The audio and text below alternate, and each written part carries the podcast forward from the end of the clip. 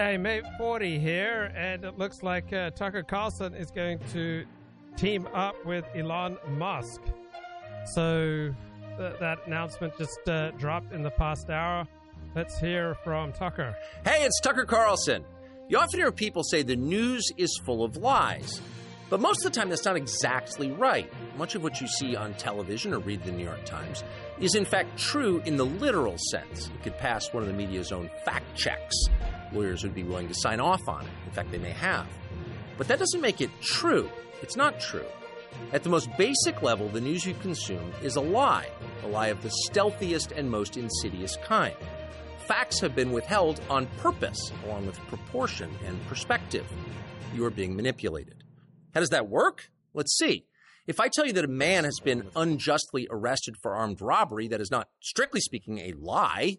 He may have been framed. At this point, there's been no trial, so no one can really say. But if I don't mention the fact that the same man has been arrested for the same crime six times before, am I really informing you? No, I'm not. I'm misleading you. And that's what the news media are doing in every story that matters, every day of the week, every week of the year. What's it like to work in a system like that? After more than 30 years in the middle of it, we could tell you stories. The best you can hope for in the news business at this point is the freedom to tell the fullest truth that you can. But there are always limits. And you know that if you bump up against those limits often enough, you will be fired for it. That's not a guess, it's guaranteed. Every person who works in English language media understands that. The rule of what you can't say defines everything. It's filthy, really, and it's utterly corrupting. You can't have a free society if people aren't allowed to say what they think is true. Speech is the fundamental prerequisite for democracy. That's why it's enshrined in the first of our constitutional amendments. Amazingly, as of tonight, there aren't many platforms left that allow free speech. The last big one remaining in the world, the only one, is Twitter, where we are now. Twitter has long served as the place where our national conversation incubates and develops. Twitter is not a partisan site. Everybody's allowed here, and we think that's a good thing. And yet, for the most part, the news that you see analyzed on Twitter comes from media organizations that are themselves thinly disguised propaganda outlets. You see it on cable news, you talk about it on Twitter. The result may feel like a debate, but actually, the gatekeepers are still in charge. We think that's a bad system. We know exactly how it works, and we're sick of it. Starting soon, we'll be bringing a new version of the show we've been doing for the last six and a half years to Twitter. We'll be bringing some other things too, which we'll tell you about. But for now, we're just grateful to be here. Free speech is the main right that you have. Without it, you have no others. See you soon.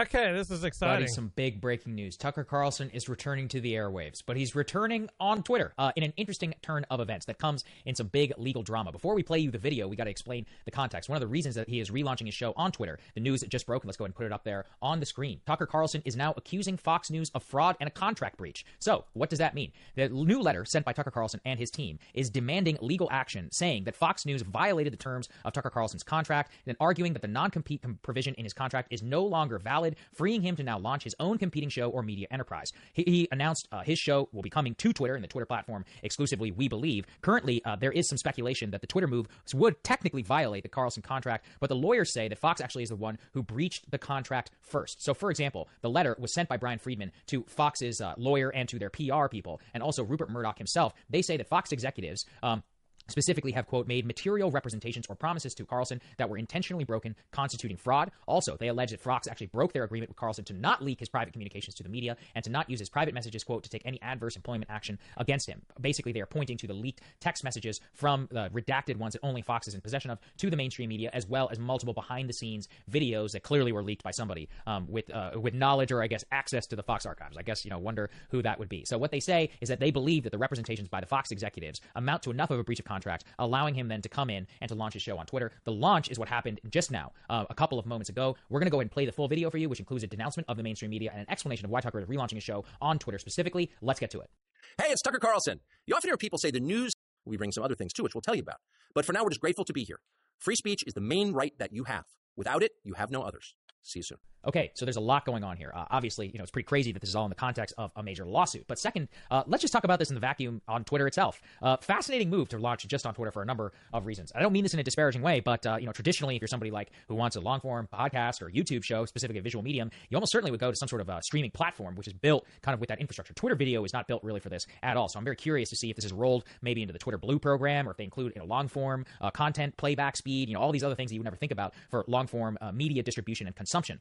We should remember that the history of long form video on Twitter is, is not good. Um, outside of Periscope and live streaming, AM2DM was a BuzzFeed News uh, morning show concept, which horrifically failed um, on Twitter. This was uh, almost you know, several years ago. Uh, whenever it shut shut down, it's a big gamble not to go with the traditional route of podcasting and of YouTube. Presumptively, though, it's possible um, that this was you know maybe the easiest way they thought that they wouldn't violate as much of the terms of the contract rather than going fresh out the gate with YouTube um, and with podcast. It's also possible Elon cut him a fat check, uh, basically becoming a publisher himself, being like, hey, you know, I've got all the money in the world. I stand for free speech. Fox fired you for X, Y, and Z. I'll hire you and you can uh, report exclusively on my platform. That's pretty interesting. Now, in the context of uh, what I think about all this, and again, I have not spoken to him about this literally at all, so I have no inside knowledge. Uh, what I am curious to see is the level of reach that this will maintain, because I think that this does accomplish something that I know was important to him, and I think important for kind of his role in the GOP and media landscape, is Twitter's where the elite conversation happens, right? So if he is exclusively on Twitter, then people who are reacting to his clips can do so on Twitter. Also, all the Republican lawmakers can react on Twitter because that is so key to where all the elites hang out. And it's actually kind of the perfect place where if you're going to be having elites on Twitter, then it's also a great time uh, to ridicule said elites on Twitter, as you will do very likely on his show. Um, that then raises the question of his cultural relevance, where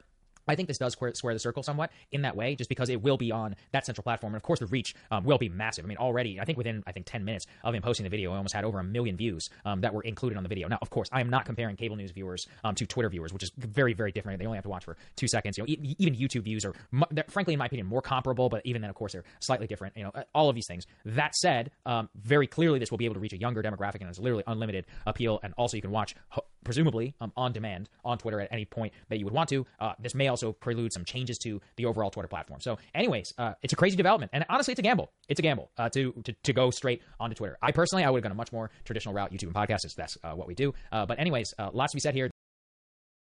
Megyn Kelly here. Is it Fox? Fox seems too smart to think this is bad for Tucker, but I they seem too smart to fire their number one star too, and they did that. So here's the latest post on Media Matters that I believe is meant to ruin Tucker. I guess it's unclear what he's talking about. Just so you know, I don't know it any better than you do. He's clearly lamenting some liberal at Fox News who may have pronouns in their bio. Watch. I was like, she's got a lot of liberals working over there, and you know they see this as war, and we're the main force on the other side. And like that's crazy. If you've got pronouns in your Twitter bio, you shouldn't work here because we can't trust you because you're on the other side. And she goes, well, who? And I said, I'm not going to name names because I don't know who did it, and I'm definitely not going to cast aspersions on someone unfairly. Just because you're liberal doesn't mean you did this. It doesn't mean you shouldn't work here. And Roger would never put up with this shit. Why would you do that? Do, do you know what I mean? They see this as war. It's like I'm not. that. I'm an actual liberal. Like I'm totally fine being like our makeup artist is like a screaming lefty. Um, no, but I'm not that way. As you know, but they are that way. And I said I'm not ashamed of anything I said. You now look like you recently had COVID. I you look fresh face and healthy. But do you know what I mean, Justin? I know it. If if you've got like that that horrible guy who was just horrible, who was Judge Janine's uh, guy, I couldn't. Yeah, that guy. is like a screaming left wing lunatic. Why does he work here? What? He totally dicked over his anchor, and then we expect he's not going to dick over the network. Like I don't have specific information on it, but I would. It's just, yeah, it's crazy.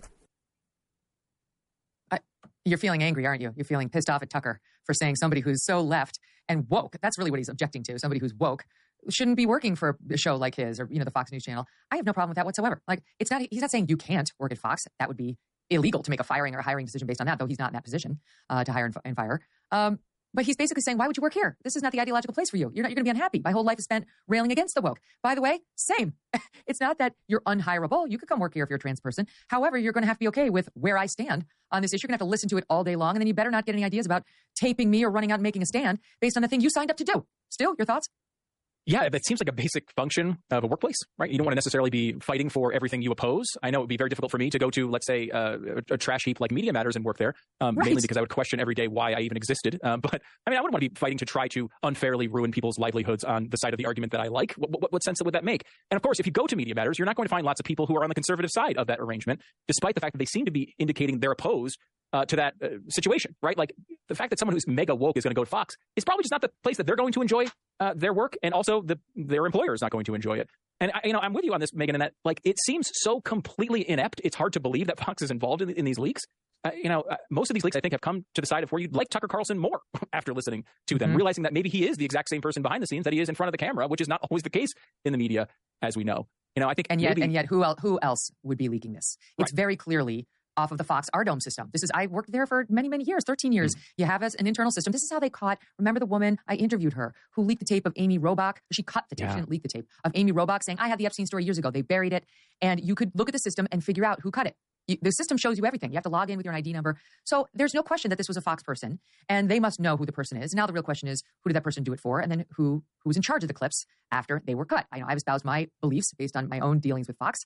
Um, and the, and the other thing is, not only do I believe it was obviously you know Fox, and I have said publicly, I think it was Irina Briganti who runs comms, who's got a long history of attacking talent. But let's look at. I'll put this one to you, Dave. Let's look at the first New York Times article that released the Dominion texts that Tucker had uh, been involved in that had been redacted for the litigation. So only Fox and Dominion had access to those. So it was one of those parties. And it also included two tapes that would wind up on Media Matters of Tucker like this, on camera but off air, but being taped. Now there's only one party that I just mentioned that would have access to both of those things, and it's not Dominion. Yeah, no, look, I mean, it's a great point, and I feel like you know, at, at this point, we'll probably know the Supreme Court leaker before we know whoever's uh, you know doing this leaking. Um, maybe yeah, they'll get the, the, Supreme Court marshal on the investigation of who's doing the Tucker leaks.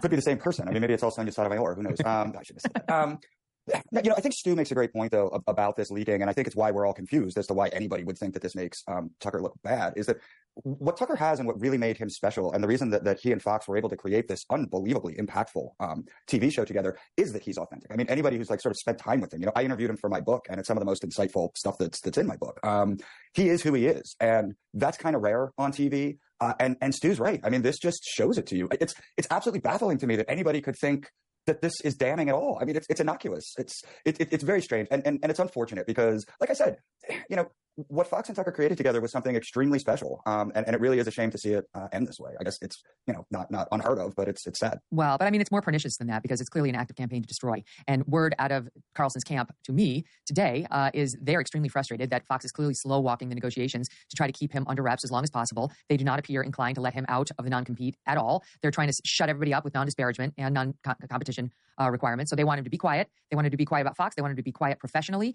Uh, that includes Fox, his executive producer, who they also canned um, for, with no explanation. Right? This is a guy who's got a family to support too, others to support, and um, so they're gone. And and Fox is not negotiating in good faith now, as Tucker has been looking to his allies to step up the pressure on Fox. And I can tell you this: the pressure's working because we just got in Friday's numbers on the Fox News channel, and I've never seen anything so low literally, I'm not exaggerating. I've never seen numbers this low on Fox News ever. And I joined Fox News in 2004 when they were being funded by the Christy Lane commercials. Okay, it was there were some lean days. Uh, we were still number one back then, but that didn't say much because we weren't getting a lot of eyeballs on the channel. Uh, I'll give you an example. Okay, Tucker's last week on the Fox News channel, his show averaged um, three million in the overall, and they averaged almost 400,000 in the demo, 25 to 54, 377,000 to be exact. On Friday, the 8 p.m. show got again, once again, he was averaging three million. It got 1.284, so we'll call it 1.3 million. From wow. three million down to 1.3 million. And in the demo, again, it's let's call it 3.8 it was 377,000. So let's call it 380,000. They got 90,000. Oh. 90. 90. I've never seen, you're getting to the point, if you go below 50, you get what we call slashies. Remember, Abby? We used to laugh at the Morning Joe crew because they get slashies every, every day. We're like, these people are so self important, they have fucking slashies. anyway, they're, they're looking at slashies potentially on the Fox News Channel prime time. I realize it's Friday. Fridays are never strong. Uh, I'll get you Tucker's ratings on his last Friday. They were, I think, triple this. But still, 90, no. And by the way, they lost. They lost on Friday in the 8 p.m. to both MSNBC and CNN. It's you have to try hard to lose to CNN. The 9 and the 10 p.m. also lost to MSNBC. The 9 p.m. only went up to 100,000 in the demo. The 10 p.m. was back down to 94,000 in the demo. So what happens is they lose eight, they hemorrhage at eight, and then they never recover. The whole prime time is blown out still. This is, I mean, that is a jaw dropping number. Uh, it's hard to describe to people who aren't in this business what kind of number that is. You know, I, I do a radio show every day with Glenn Beck, and people remember Glenn from from his time at Fox News, and so much of this is so so familiar. Uh, but people don't really remember that before he was on Fox News, he did a little show over at CNN Headline News uh, at seven o'clock for a few years. We were doubling those numbers in the demo at CNN Headline News, not even regular CNN. And oh. I mean, 90,000 in the demo is catastrophic. If you look back, and it's funny looking at the Dominion text that came out, they were panicking over a few people leaving for, to, to Newsmax for a while during the post election aftermath. I can't even imagine what is going on over there. They must be running around panicking, and maybe that explains the sloppiness of this campaign or this this alleged campaign from people like Irina Briganti. Um, and I will say alleged because I don't want negative things leaked about my children to their school newspaper. But uh, mm-hmm. I will say this is the type of campaign that looks terrible uh, because they seem incredibly desperate. This is the not just the number one uh, cable news channel. This is the number one or number two overall cable channel uh, month after month after month for years and years and years and years, and they're turning out, you know, audiences that are similar to fish tanks at, pits, at pet stores right now. This is a real problem for them. So I'm not a quick uh, math person, as I assume you guys aren't either. Otherwise, you wouldn't be journalists like me. Um, but a, a quick chicken scratch back of the envelope shows me Tucker's last Friday in the demo. Again, that's the most important number 25 to 54 year olds. He got 270,000. 270,000 Tucker's last Friday. Now they're at 90. Even I remember that 27 divided by 9 is 3. so what oh, he's he was tripling. They've lost two thirds of their audience. He was tripling the number that they're getting here. I'm eh, so now they're in an all out panic. Stu, you say you wonder what's going on there. Yes, they're in a panic, and they're more than ever determined to keep Tucker silent. They're like, oh my god, we got to shut him up. He's going to bring all those viewers. They don't get it. Tucker's audience is mad. They're going to stay mad, and they're going to continue to punish Fox while it keeps him leashed. The only hope they have is to unleash the guy and let him just use his voice elsewhere and try to treat him somewhat fairly now. But here's the deal. Um, they, I think this is extraordinary, Dave. They put out their executive vice president. Hey, David. There you are. How's it going, man? Hey, Baruch Happy Lag BaOmer. Yeah, happy Lag BaOmer to you. Uh, any reflections on our discussion, wide ranging last night? Um, yeah, I was thinking about, you know, so to say, my love of Judaism versus uh, my failure to fit in with the Jewish community, and uh, you know, somewhat as like a bear of Judaism. You know, I talk to Judaism constantly, really with as you know everybody everywhere I go, um, and I feel pretty comfortable with that. Although generally I feel semi uncomfortable with uh, you know the larger Jewish community. Like I could play like Jewish geography and like knowing these people, or like you know demographics. So uh, you know there's difference. People are interested in Judaism, and people are interested in Jews, and uh, you know some sense they come hand in hand. They're one and the same, uh, but in many aspects they're completely different. And a lot of people purely have an interest in Judaism, um, as where other people purely have an interest in in Jews. Hmm. Okay. So say say say the essence of your point one more time. Let me think about it a little bit more. Say it in a couple of sentences for me again.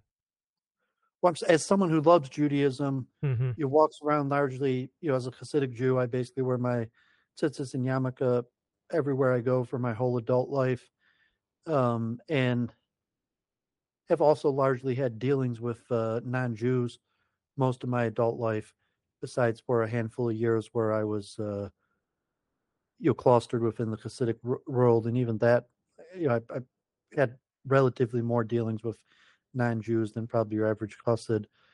Uh, I guess we'll maybe focus on today, where you know now after COVID nineteen, I'm not I mean, I'm not really doing anything within the Jewish community. Almost all my dealings are with uh, you know non-Jews, secular Jews, and I love Judaism, and uh, I like talking about it. People ask me about it constantly. I still you know dress uh, yarmulke and tzitzis basically everywhere I go, and I feel extremely comfortable talking about Judaism, although um, I feel relatively comfortable talking about Jews. But I was thinking about the dichotomy of uh, interactions with people who are curious about Judaism versus people who are curious about uh, about Jews. Okay, so you feel much more at ease, much more comfortable, much more excited, and much more competent uh, making your way through Judaism as opposed to concrete Jewish community. Yeah, I feel sufficient, or you know, I mean, relatively, I'm probably pretty adept at navigating the Jewish community and even talking about Jews because, uh, you know, I know most relatively, I'm pretty connected in the Jewish community. I could uh, play Jewish geography. Um, you know, I could do like demographics and sectarianism and you know, like two Jews, three opinions. Um, and I'm not sure, like, God forbid, I'm not saying as bad as like Aaron Amihud, because I because I do think I love Jews. Um, I don't really have anything bad to say about Jews. I just feel distant from the community, and uh, you know, when I was in Brooklyn, I would be like, uh, a tour guide to the community as where like here in metro detroit i never play that role. I never bring anybody to the community. Even the downtown synagogue which was like liberal there were hardly any jews there. I used to uh you have non-jews and they asked me about judaism i take them to the downtown synagogue and they weren't really appreciated of that.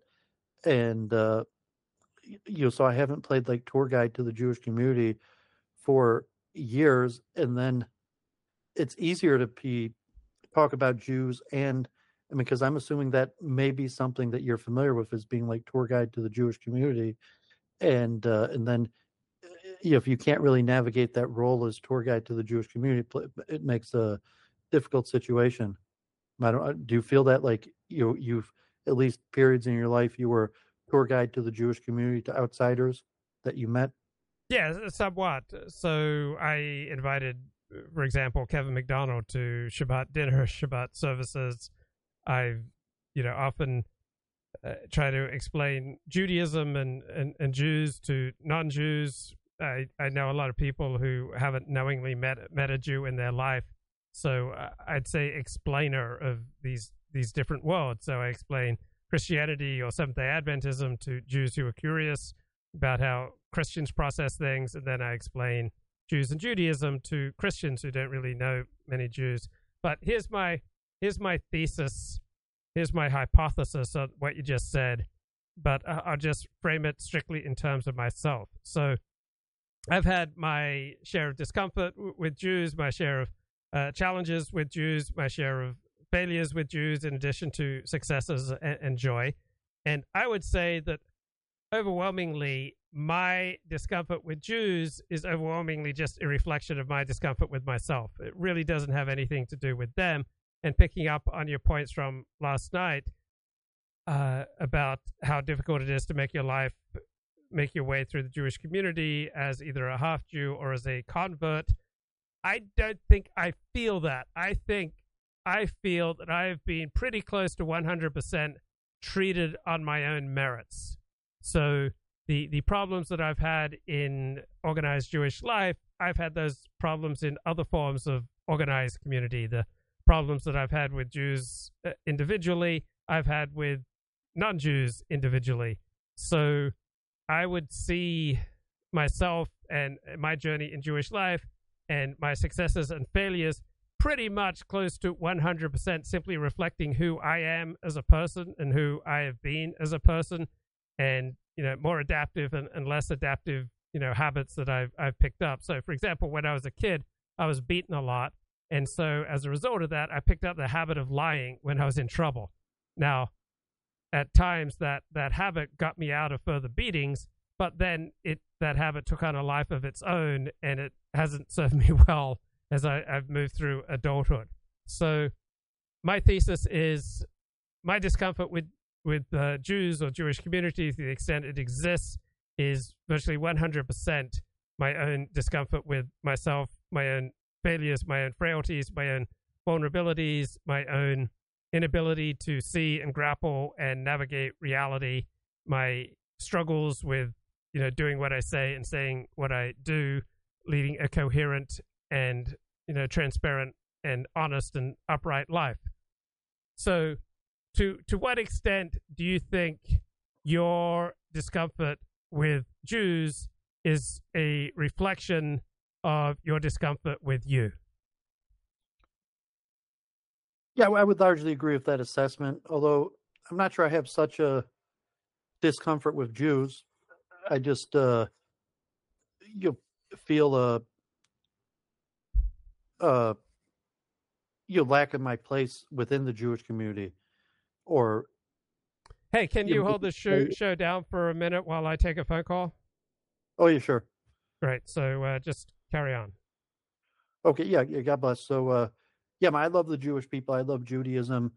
Um, fitting in with the Orthodox community is extremely difficult. And uh, you know, so I, I was making the point: no path to leadership.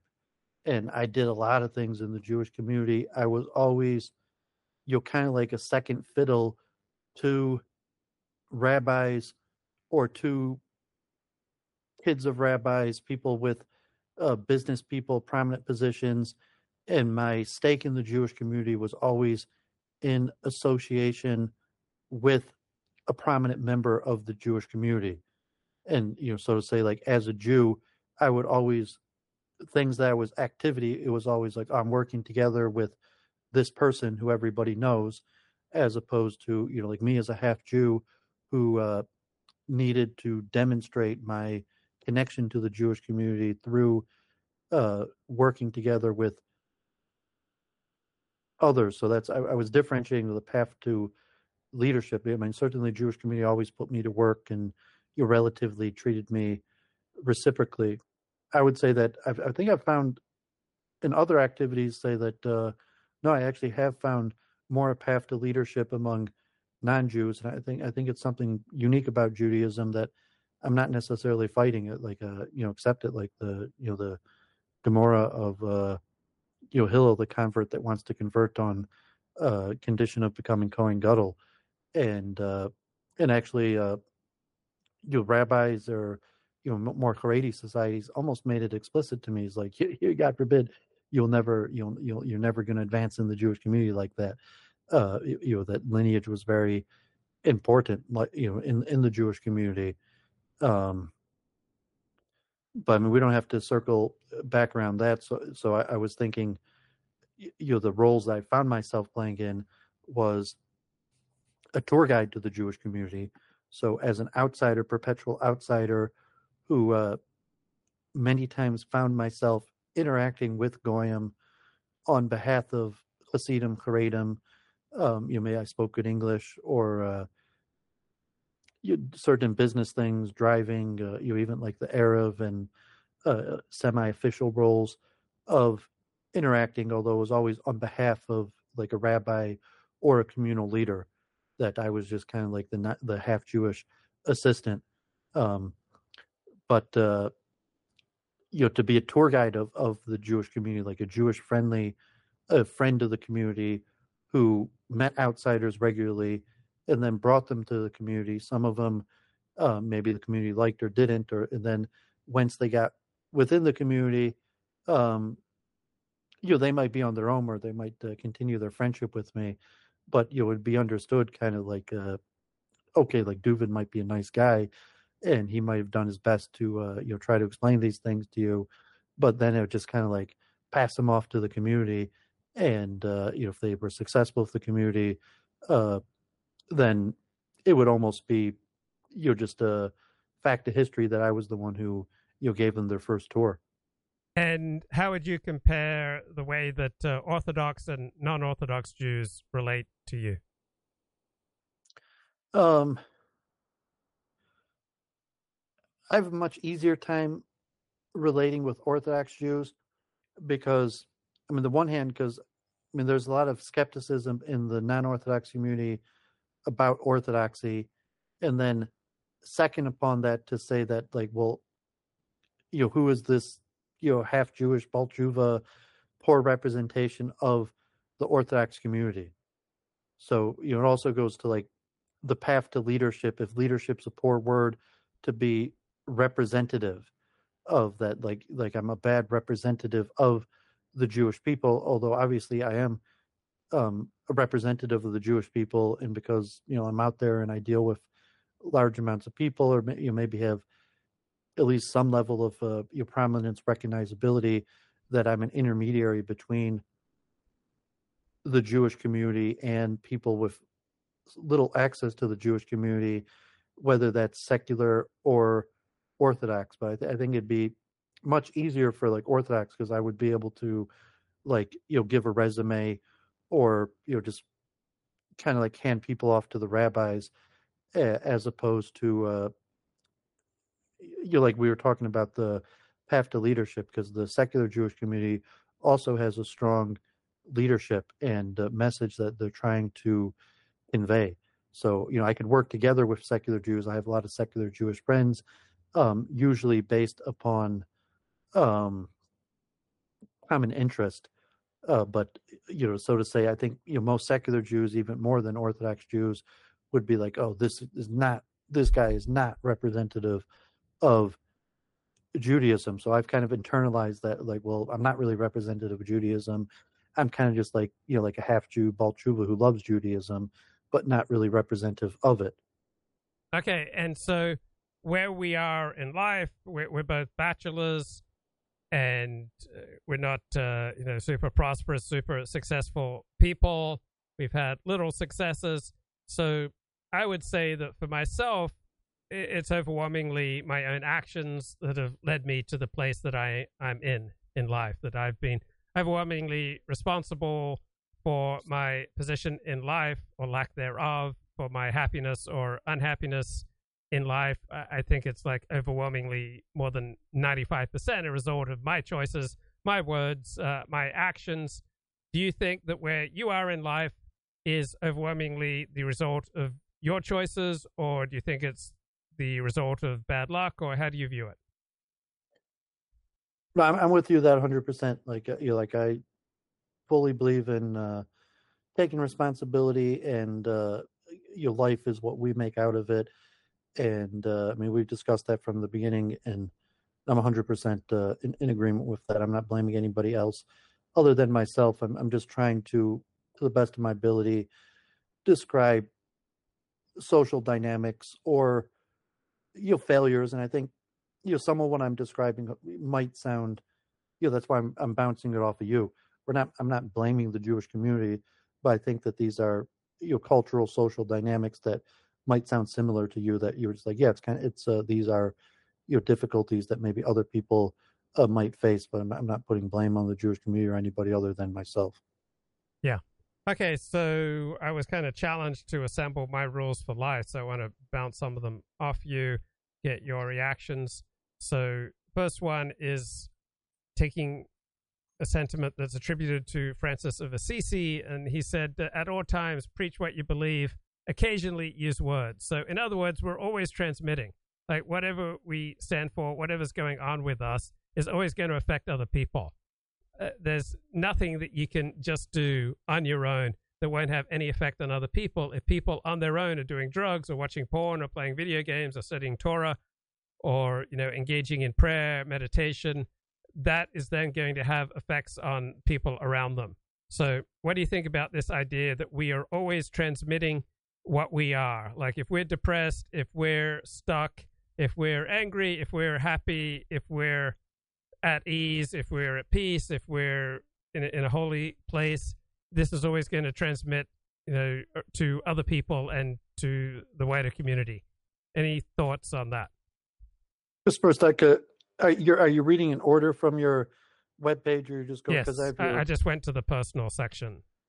So at all times, preach what you believe. Occasionally use words, meaning we're always transmitting. So you don't have okay. to actually say anything to be most powerfully transmitting. Like usually words are not the most important I, I heard you. part I of communication. How long on your page? In uh, by you. Okay, so you skipped the political part, went to personal. personal yeah.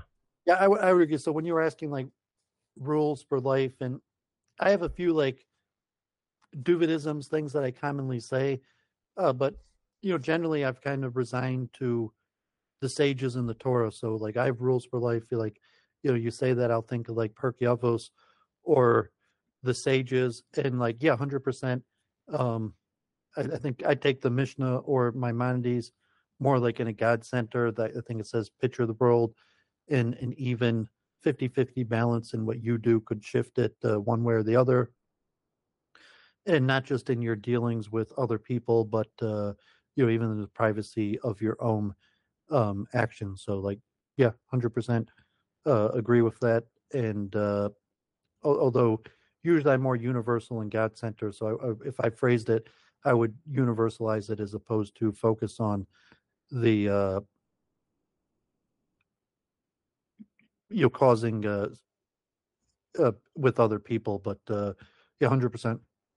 Okay. Uh, second second rule is that uh, since you enter into any kind of a relationship, whether it's relationship with people that you're live streaming with, people that you're working with, people that you're praying with, you're inevitably starting a countdown on feeling betrayed. I mean, you can't start connecting with people without at some point being inevitably shocked and disappointed and feeling betrayed that the other party has different priorities from what you expect.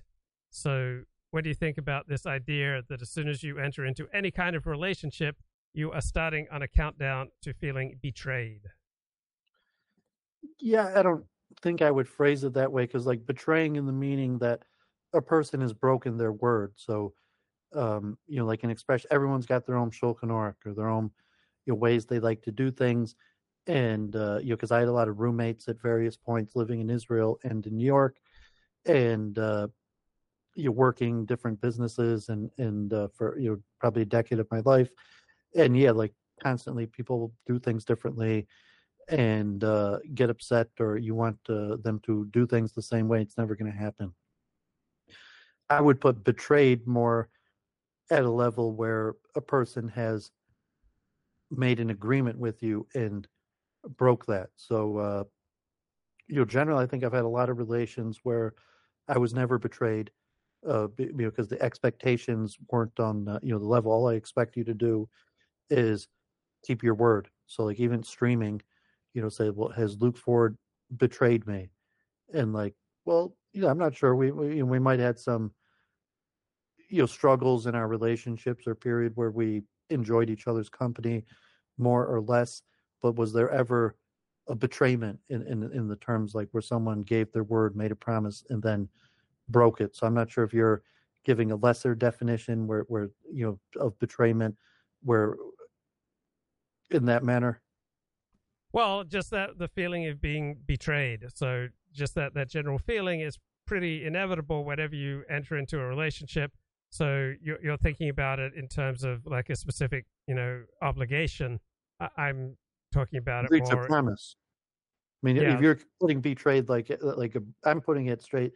I consider like betrayal like breach of promise, and it sounds like you're giving a softer definition of betrayal that, or you're expecting at some point that all relationships will breach their promises. Yeah, I'm expecting everyone's going to breach their promises. Um, yeah, I'm not sure. I think most of my relationships, uh, you know, try to be upfront about expectations, and I mean, if you mean like your people like eventually like stole from me, or or even like you know bad mouth. I mean, people definitely wronged me, caused me harm, but in terms like uh, breach of promise, like okay, like I thought you were my friend, you were bad mouthing me behind my back, is saying, well, you know, you never took an oath or promised you were never going to badmouth me behind my back, and uh, you know, so just some sort of expectation out of the relationship, and being clear about boundaries, and then having you know minimal boundaries that uh, to keep the relationship going that haven't been breached, as opposed to you know if you feel betrayed that you know the, the person you know so to say was like bad mouthing you behind your back but you're saying well was that a breach of promise? You know i never stipulated that you can't badmouth me behind my back. It doesn't make me feel good but you know at the end of the day i can't really expect you to not badmouth me behind my back Well, what about the experience of you know live streaming becoming an e-personality and then having some people you know ridicule and mock you and tear you down and call you an anti-Semite? Did, did that feel like uh, a massive betrayal, even if it came from say strangers? well no i'm i'm defining betrayal specifically as like a breach of contract or something a breach of a promise so if the person never made some sort of promise to me um you know like if you have roommates or something like you promised you were never gonna you know like touch my uh, super nintendo or something or you know whatever the case is like it was a clear breach of promise that was agreed upon. So in that case like yeah i consider it mean unfriendly unpleasant but i'm not I- i wouldn't classify it as a betrayal unless it was some stipulated promise that was breached Okay, third rule: uh, don't separate yourself from the community. When you do, you are less safe, right? And you're less likely to prosper and to thrive and to have you know good things in your life. What do you think of this idea? Don't separate yourself from the community. Yeah, I'm a straight Pirkei I'll I'll teach that, uh, or you know, like it's a straight Pirkei Don't separate yourself from the community. It's important to be part of a community. Um, you know, sometimes you have to go your own way, or uh, have independence, um, or avoid toxic uh, behavior or you know people putting you down. But uh, usually, that doesn't necessitate separation from the community. There could be like levels of uh, involvement. Um, but yeah, I'm 100%. You know, I, I usually like a Duvidism, self improvement works better, uh, better in teams. You know, like that. Uh, but uh, yeah, I, I assume you would agree that there's levels of involvement, involvement, and sometimes it's better to, uh, you know, distance yourself from the community or, or be less involved, but uh, you know, without separating yourself from it. Yeah, but uh, generally speaking, you want to be, you know, right there in the mix. You, you don't usually want to be separate from the community, and if you can't get along with the community, then, in my way of thinking, you need to go find another community. Like, let let's say that you're a, a traditional person, and your community is filled with, you know, trans individuals and your community celebrates transitioning and this is just repugnant to you from from my, my way of thinking you need to go find a new community now since since covid you have practically largely separated yourself from the community what's your way of uh, thinking about reconciling these two things on the one hand you don't believe in separating yourself from the community on the other hand you practically have chosen to do so yeah, I mean, so there's levels like okay, like going to shul, going to events, or what level? So just like showing up. So you know, like you know, like I went to shul, I would pray, speak to a handful of people, shake a few hands, and go home. I wasn't really that strong part of the community. I just showed up, and you know, in the sense I didn't, uh, you know, betray the community. I didn't turn against the community. I uh, you know still showed up like a few Zoom calls, or I'm still in the email list. Uh, you know, still like a larger community events. Uh, you know, through internet networks, larger business uh, level. Uh, but yeah, to some extent, like I said, like, well, was I really part of the community? So you know, the, the Orthodox community. That that's kind of when it's okay. Like, I'm not really part of the Orthodox community uh, I'm just a person who tries to live according to orthodoxy, but largely falls short, and a person who goes to Orthodox synagogues. Uh, and so I just stopped going to Orthodox synagogues. But beyond showing up, that that was really the extent of my affiliation with the community because I wasn't really like tight with the community besides showing up to shul. So I mean, maybe if you have a tighter connection to the synagogue and they said, well, is that your community? Like, well, you know, just, okay, I show up to shul, that's my community. Uh, you know, maybe your connections tighter and, and what would you say to a person who's like, look, I've been going to shul for like years I don't have any friends and all I do is like show up and say some prayers and then go home, you know, saying, well, is that your community? Yeah, it's not much of a community. I mean, it's certainly better than nothing, but some things would have to change. Uh, usually I, I think one would seek out a, mentor or a friend in the community or uh, rabbinic guidance because that that doesn't sound like a lot of fun what you're describing. Well, I mean, so in New York, I was able to find a community. Like I would still show up to synagogues, and maybe in Los Angeles, you found like a private minyan or a small group of people. But like if you went to, you know, like the Young Israel or certain synagogues, you might have a handful of friends or people to talk to, but it's not really your community. So you had to find a community, and uh, you know maybe in my circumstances, you know the only thing really in walking distance to me is a young Israel, and then if I'm going to go to like the Oak Park Orthodox community, you know, like I largely got put together like I was with the Russian Baal Teshuvas, and so like I spent two years, you, you know, praying every day with the Russian Baal Teshuvas, and uh, you know Sabbath going to the Young Israel and like to some extent, yeah, I was part of the community with the the young Israel. I was part of the community with the Russian Baal Teshuvas, uh, but it didn't really feel like my community. And say, well, maybe my community doesn't exist. So I have a handful of friends in the community that I maintain my friendships with. Uh, but you know, I kind of like struck out onto my own and be like, well, I'm not really getting anywhere with these communities.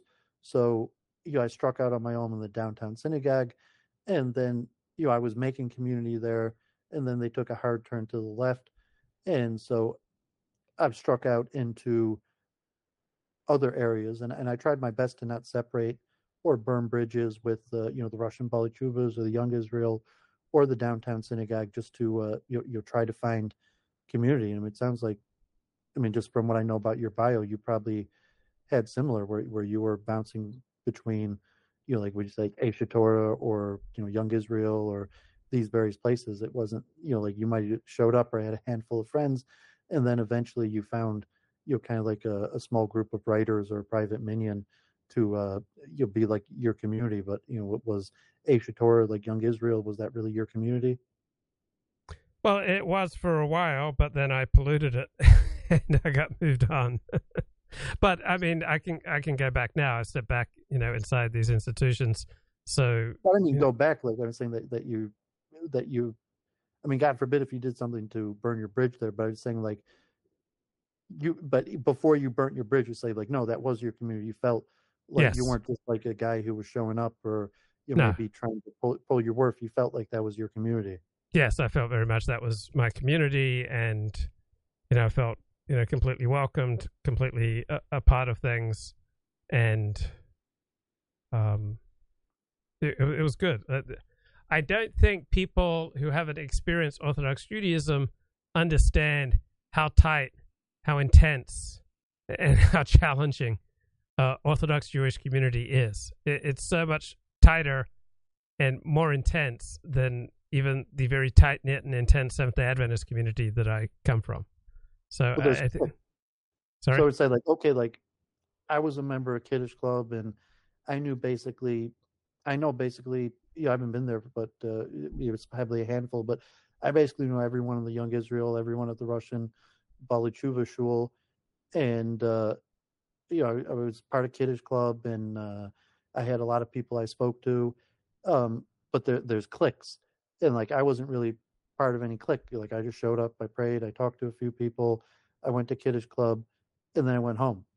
And uh, you know, okay, I'm an old bachelor, and I'm not saying like uh, you know, I'm not saying people like purposely excluded. I'm not. I don't have any complaints on anybody. You know, God forbid, I'm not saying anything. By just saying, I didn't really feel like I'm part of uh, a community. Like you know, I just uh, it was a shul I went to to pray, and then I went home, and I was friendly with people. I had people I spoke with, but uh, you know, I'm like I, I'm pretty sure that there are cliques of people that are pretty tight with each other, and I wasn't really tight with anybody. So you you could work with it and say like, oh, I really got to get in with one of these cliques, or just say like, it's not really the community. It's not meant for me. Um, it's nothing wrong with that. You, you know, nothing wrong with them. They just have a different way, and uh, I'm probably not going to fit in with any of these cliques. I, I don't know if you're saying it like that. If, you agree with me, like like I mean, there's you could go to shul and just pray and speak and be friendly with people, or you could be part of one of the cliques. And if you're not part of any of the cliques, uh, you know, you're kind of just a guy who shows up to pray. Yeah, I, I'd agree with that analysis, except instead of saying cliques, I would say if you don't have friends, then you're, you know, very much on, on the margins. So I always had friends at the major synagogues that I went to, like real, real friends. And so that just completely transforms the experience of anything. So for me, the difference between, you know, walking five miles on my own and walking five miles with a friend is just night and day the difference between eating a meal on my own and eating a meal with a friend is night and day. The difference between you know davening with friends and just davening where I don't have friends is night and day. Studying Torah when I'm with friends versus studying Torah when I don't have friends there. Uh, to me, the friendship makes all the difference in the world. And so, if you don't have friends, then then Well, I, I know I feel feel disconnected. I would feel disconnected. Um, I, I wouldn't be around very long if I didn't have friends at a shore. Or just define friends because it's okay. I'm friendly with people. You spend time like- together. Uh, uh, just spend time outside of shul. So to Yeah. say like I'm friendly with people in shul, but I don't spend time with any of them outside of shul. And so that's if if you would agree with that distinction. When you mean friends, you mean people that you your friendship uh, extends outside of uh, the synagogue. yes, yes. You, you you meet up outside of synagogue. You you know socialize. You do things together outside of synagogue. Yeah, so I mean, I've I use the word clique like that and and, in uh, that's kind of what I meant by that. Like you like friends Mhm. clique, the people that you know they they they don't just talk during synagogue or friendly with each other, but they you know, are friendly, spend a lot of time with each other outside of synagogue. So you know, you either have to work your way into one of those cliques, or you're basically you know just a guy who shows up. Or, or I mean, there's a lot Yes. of people who you know, say I mean, uh, professionals like you know doctors, mean, doctors or workaholics that uh, aren't really that friendly people. That I mean, so I, mean, I would say that a lot of people in the synagogue probably aren't part of any cliques. They you know, because they're workaholics, and they and they just uh, you know, pray and work largely, or, or caught up with their own family. But you know, then there are cliques and friendship circles, and uh, Yeah, let me just jump in. So, for most Orthodox Jews, just uh, providing for their family, like most Orthodox Jews have large families, and so Orthodox Jewish life tends to revolve around the family. Like the center of Orthodox Jewish life is not the synagogue, right? The center of Orthodox Jewish life is, is the home and, and the table. And so Orthodox Jews tend to have large families. They have to work very hard and frequently very long hours to provide for their families. And so after you meet those obligations, frequently there's not much, you know, energy or room left in, in people's lives after they meet their obligations to their family for friends. Yeah, I mean, so most of the cliques are like younger, newly married couples, and their friendship cliques are you know, kind of based on help on you know, raising their kids as part of a group. Even during COVID nineteen, I think they like they started using the word like pod for your relation to like you know who you allow into your house, your kids to play with. But a lot of uh, you know, in fact, the very wealthy people or powerful uh, people in the Jewish community.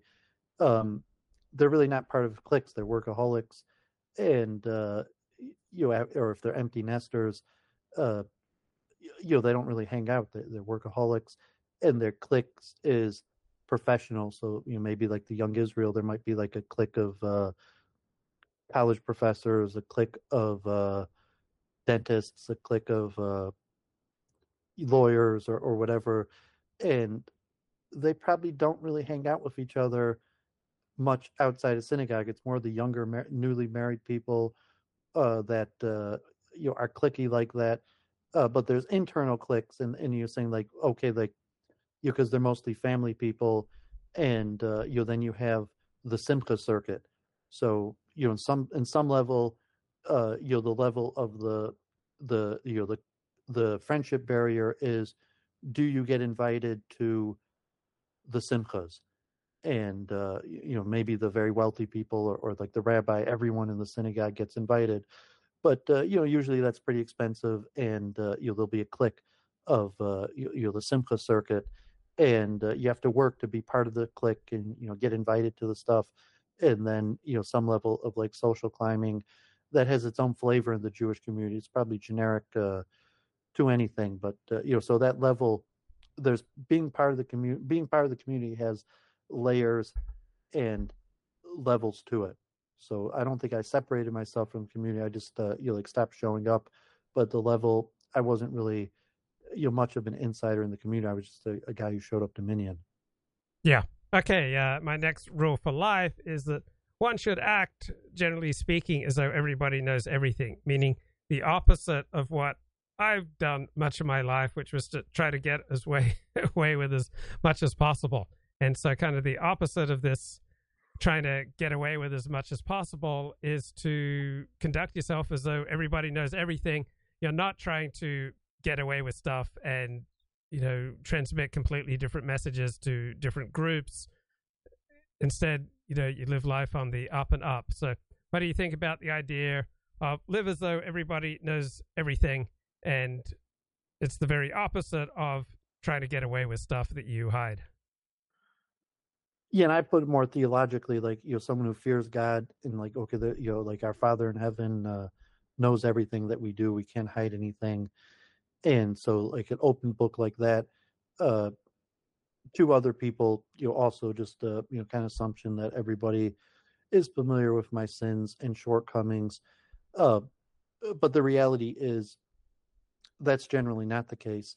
Even you know, think like my parents are the people who know me best. Uh, you usually don't know large aspects of my life.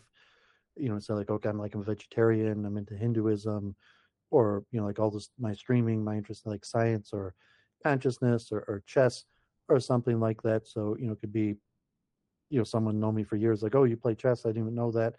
Um, but yeah, I generally try to live like the assumption that everybody at least could know every everything, including my shortcomings. I'm not trying to uh, you know pull anything off on anybody, uh, but as said, I take the more theological uh, you know view on that. Uh, you know, like of uh, of God, you know, fear of God. That God knows everything, including the uh, the deepest depravities of our heart. And uh, what do you think of the incel phenomenon, meaning men who are involuntarily celibate? Uh, do you do you identify? Do you resonate? Is this uh, a concerning group to you? What do you think of the incel phenomenon? You know, God forbid, uh, you know, because I'm more renunciate and and uh, you know, opposition, or, at least personally, or um, theoretically, to extramarital relations.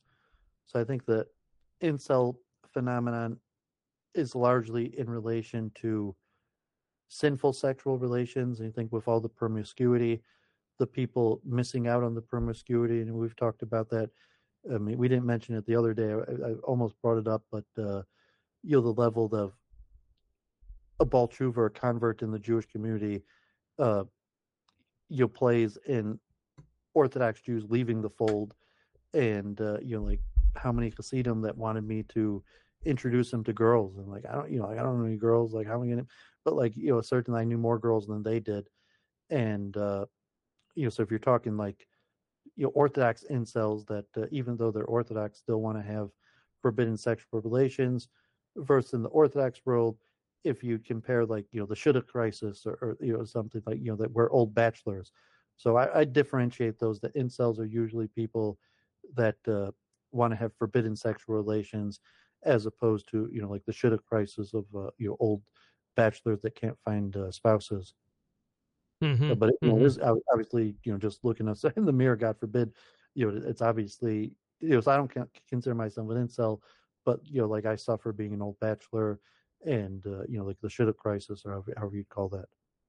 Yeah, when I was younger in my 20s and 30s, I'd often, you know, hook up with women I had no intention of pursuing any kind of relationship with. And once I got into my 40s and 50s, that that life was just no longer interesting or tenable to me. I, I would only want to be intimate with someone, you know, who, whom I, I was going to marry. So the the hookup scene, you know, starts to starts to pall, particularly you know, given that many of the women who are most uh, vulnerable to it tend to be deeply damaged and therefore, you know, psychotic and dangerous. It's a recent thing. and I know enough about your bio, and you know, maybe even you were like a late bloomer at health issues. So, you know, if you're comparing like the younger people, when did you say you like you were in your mid twenties when you lost your virginity? I was 22. 22 or or but then but then it was slow progress like before you reached uh, like la in your promiscuous yeah. years it, it was a yeah. slow process and uh you know but you're talking decades ago before uh you know the internet before the the mass uh you know spread of pornography before you know even in the 80s and the in uh, you know mass promiscuity and decline of sexual norms like you know after clinton and uh, various things so that in your age like it's probably normal that uh, you know just like you know you're like even though you weren't strongly christian you were just like a guy who couldn't get laid but wanted to get laid uh, but now that the you know the incel culture is something a little bit different and it's probably techno- technologically based and it's a little bit more based on uh, you know the information and all the stuff being uh, out there and having access to knowing what's going on and feeling left out so like you know maybe god forbid you know, relatively, I don't know if being a virgin until you were 22, if you felt like you're like a loser or, or, like, you know, you were missed out and you had friends that lost their virginity. And I mean, like, I think, God forbid, in public school, you're probably like half the people lost their virginity in high school. So, you know, like in the Orthodox world, like being an old virgin is, but, uh, you, you know, so I don't know your background if you felt like an incel as a youth or just didn't exist like that.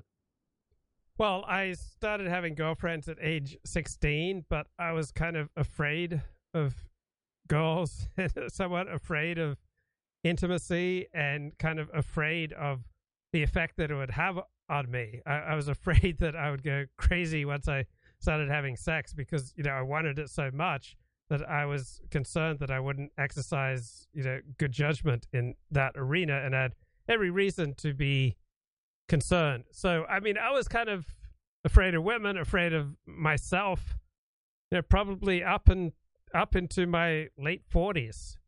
So, women are such a you know mysterious foreign country, right? They're just so completely different from from us.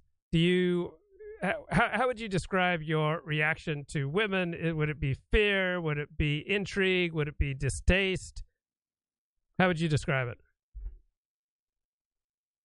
I'm not sure. You're like, I was always conservative. I always had pro-life leanings. So, you know, obviously I suffered from your know, male sexual urges, but you generally I was a, I was in favor of abstinence. But like as a youth, my parents didn't push it upon me, and I went to public school and secular school, so I, I was uh, you know from the few conservatives, uh, and you know, I mean, God forbid, you know, women didn't necessarily take a big interest in me. In uh, you know high school, I was a chess player. I was kind of like uh, you know geeky and awkward, and uh, and then I went to become ultra orthodox at 18. So uh, you know, women were not a big part of my life, and uh, you know, I, I like women. You know, like I, I try to be egalitarian, especially you know since I've moved moved out of uh, living within ultra orthodox circles. Yeah, I'd like to build up a family, but uh, you know, women have not been you know big part of my life in, in almost all my friend circles, and uh, has been you know, mostly uh, male. In my, I've always leaned right, even from high school. Okay, so I think a lot about state. Like, I want to be in a good state. I, I want to be in reality, I want to be appropriately humble, appropriately confident. I I don't want to be manic. I don't want to have an exaggerated sense of my own importance. I want to be appropriately grateful. Like it's really important to me to be in the right state. And so there are certain certain techniques that I've learned about that are really helpful for me to to stay in the right state so I don't become, you know, grandiose, unnecessarily obnoxious, have a you know, a vastly exaggerated sense of my own importance. So thinking about people that I'm grateful for, like people who've been kind to me, helps to put me in the right state. Uh, thinking about times that I've just been absurdly selfish and cruel to, to other people, it kind of reminds me, oh yeah, you know, I'm very easily capable of being a total jerk to people. Uh, is emotional state and you know emotional sobriety, seeing you know, appropriately in reality? Uh, are these things that you think about? And if so, what do you do to try to keep yourself in a good emotional state? Yeah, focus, meditation. You know, I came onto these things young, you know, because I went to Israel and started yeshiva and Hasidic meditation. Um, you know, at 19 years old, 18, 19 years old already. So uh, I almost you basically try to never focus on negativity or you know even people who've wronged me or injustices try to stay positive and uh, you know do largely to yeshiva training that would be academic you know torah. So you know i could have an emotional state like i'm bothered by something it's hard to concentrate but i'll force myself to study anyways. And you being part of like charity or the community, always be active in, in doing things and pull myself together to do it no matter what the case is. Uh, and I, I, was always rather emotionless relatively from my youth. So, uh, you know, maybe slightly depressant, but, uh, you know, typically I don't suffer much like anger or jealousy or strong emotions. And, and when I do, I'm, I'm able to, uh, you focus and, and usually I'll say like, I'll just get back to studying, hit the book. So, you know, if I have like a bad stream or a bad argument or, or something bad happens, um, I'll just go home and, and study. Uh, you know, I, I, don't usually call or complain or uh, you know try to focus on the positive and and uh, long term goals. Okay, so if I was to look at my emotional palette, I would say probably about one percent of the time I feel humiliated. I would say probably one to two, three percent of the time I feel angry about something. I would say I feel know, strong degree of joy, probably 10, 10, 15, 20% of the time. And then I would say I would, I feel content probably 40% of the time. I'd say I probably feel somewhat restless, uh, anxious, uh, the other 10% of the time. So, how would you describe your emotional palette? How would you break it down? As I'm, I'm pretty neutral on most cases. Like you know, you were telling me like I looked happy. Like I didn't necessarily feel happy. Uh, so I think I'm relatively emotionless. And I said like uh, I came on to character refinement pretty young. You know, my my youth was relatively tame. Um, and uh, you know, then went to Israel Yeshiva. Did you ever hear of a, a book called Cheshbon HaNefesh? Yes, uh, uh, Reckoning of the Soul. Yeah, it's a common expression, but there was a book. Some people claim it was actually copied from Benjamin Franklin uh, in his method, but as like a Musser book where there's like charts and like you're supposed to like every time you uh, you had like uh, you know anger or lust or, or or greed that you would like you know make a note and then you'd have your you know like nightly weekly reckoning with uh, your bad character.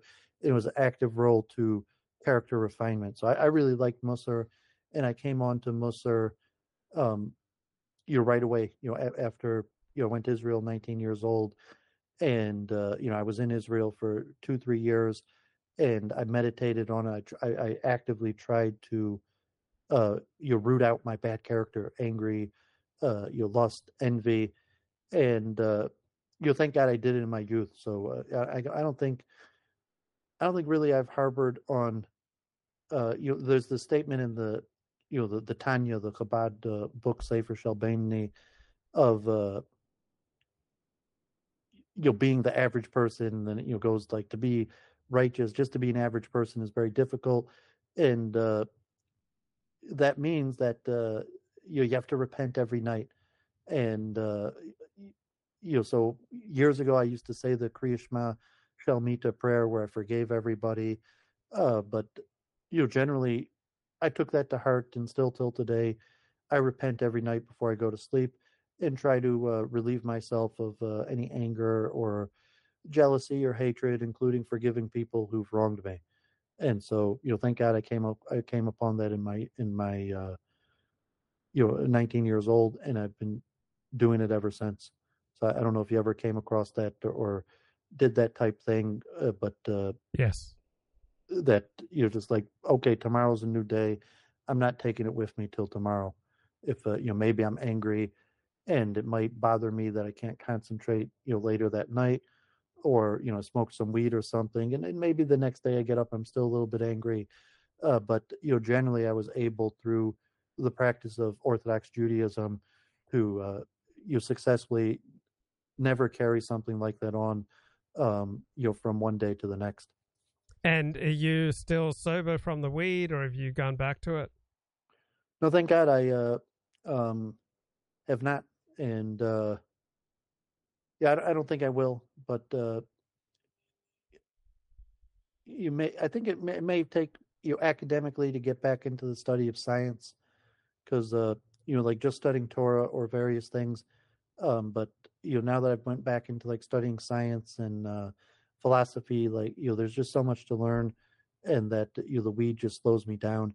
And I remember I was in university, like uh, I didn't before. I tried to study physics, and the weed just uh, prevented me from academically accelerating and excelling and, and uh, you know, I think to some extent I could excel in Judaism smoking weed, but uh, like the more mathematical and scientific stuff. So I've re- rekindled my love of studying that, and uh, you know that's largely replaced the the need for weed. I'm certain sometimes I probably could, uh, you know, just sit back and smoke some weed, and uh, but but uh, I'm glad I, d- I don't, and you know, I'll take my life seriously, and uh, you know, it's better.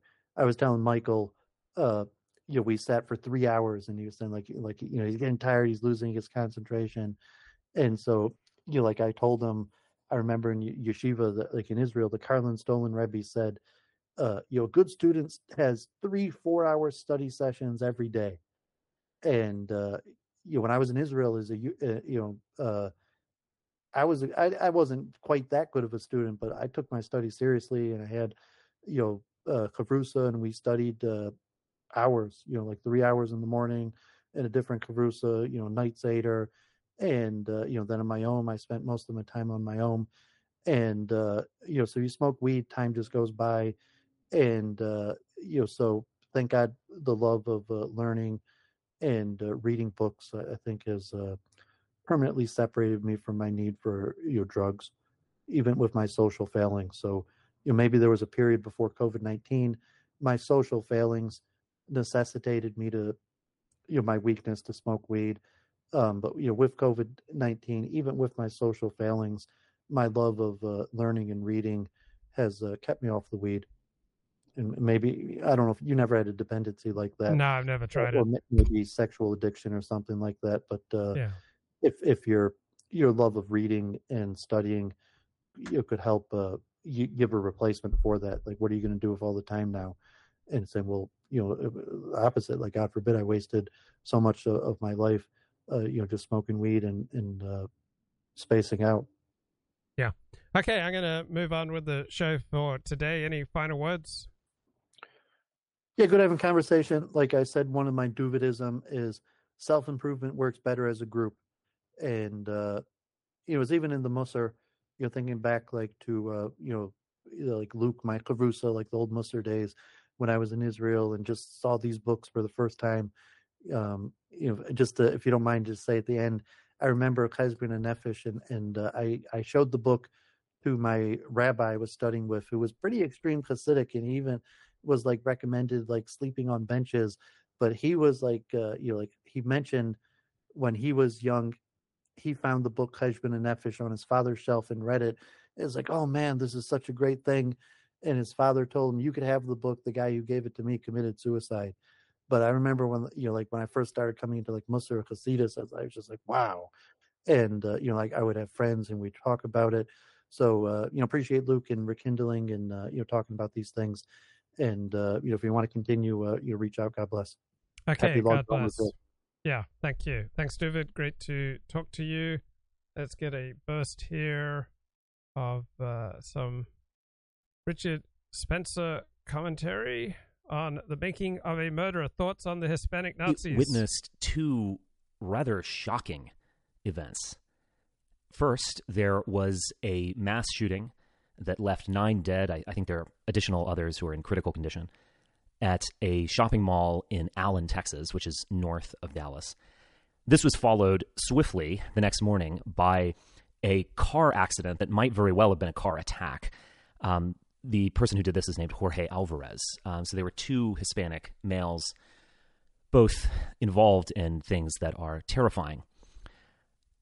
School shootings and spree shootings are nothing new.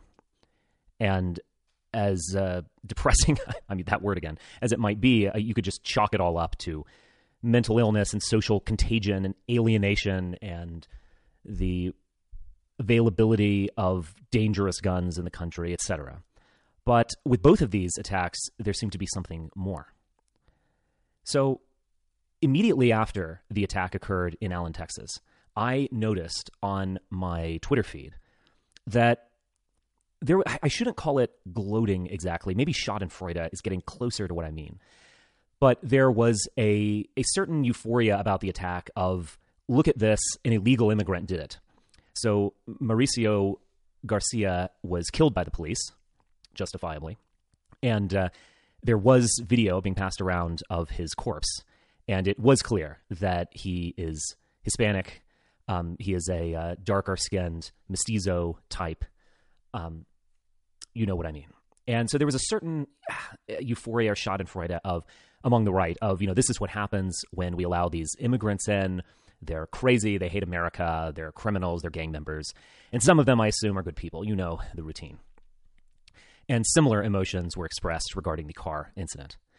Then we started to learn more. At first, we learned about a strange tattoo that Garcia had on his one of his hands, which strangely reminded me of a uh, of the logo for the Dallas Public School District. Um, as you might know, I grew up in Dallas. I lived there ever since I was around two years old until I was 19.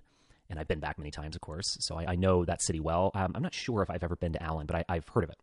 Anyway, um, so there was a there was a lot of you know crimin- criminology type uh, analysis of the tattoo. What it means is it is it a, a car dealership? Is it a gang? Is it so on and so forth? There are many very well organized, violent drug gangs that are involved with the cartels that, uh, of course, involve many young Hispanics. Um, but then we learned something that was ostensibly, at least, extremely bizarre, surprising. That Garcia had a patch on his vest that said uh, basically right wing death squads, RWDS. What does this mean? The first time I ever heard that phrase was not 2016 when that phrase was passed around Twitter on the alt right. There, you know, obviously it was an extremely outlandish and outrageous uh, rhetoric that predominated. But I actually heard it out of the mouth of Ann Coulter. She was actually speaking at CPAC in 2014. CPAC's, of course, the conservative gathering held every year, held multiple times a year, I think. And uh, she said conservatives should make it clear to Republicans that if they pass amnesty, they're going on to the death squad with the people who wrecked America.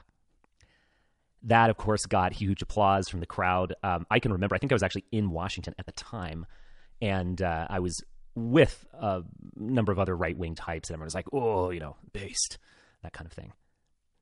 So what she was saying, effectively, and obviously she was using tough talk and you know outrageous language, but what she was basically saying is that the Republicans pass amnesty. Um, we're going to put them in a death squad. I think she meant that we were going to put them to death.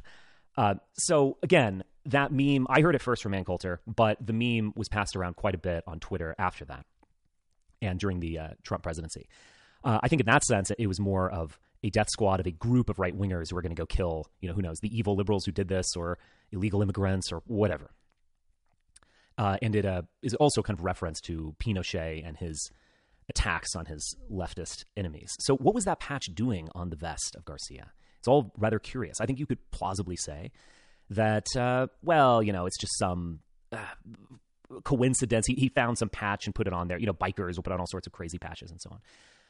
Um, doesn't mean anything, but I don't think that's the case. And the more we learn about Garcia, the more I think this was not just a a kind of narcissistic mass shooting like we saw in Columbine being the, the paradigm of, you know, we're alienated from this school and we're going to go out in a blaze of glory and get revenge against the jocks and the cheerleaders who oppressed us, something like that. Where it was political in some way, it was kind of sub political. There's a, there's a tinge of politics to it, but it, it was mostly theatrical and narcissistic what seems to be suggested by what we learn about uh, Mauricio Garcia is that he was engaged in a kind of terrorism. That is, he was engaged in a political act for a political end. Even if it were nihilistic and led to his own death, it was still trying to accomplish something, or at the very least, send a message.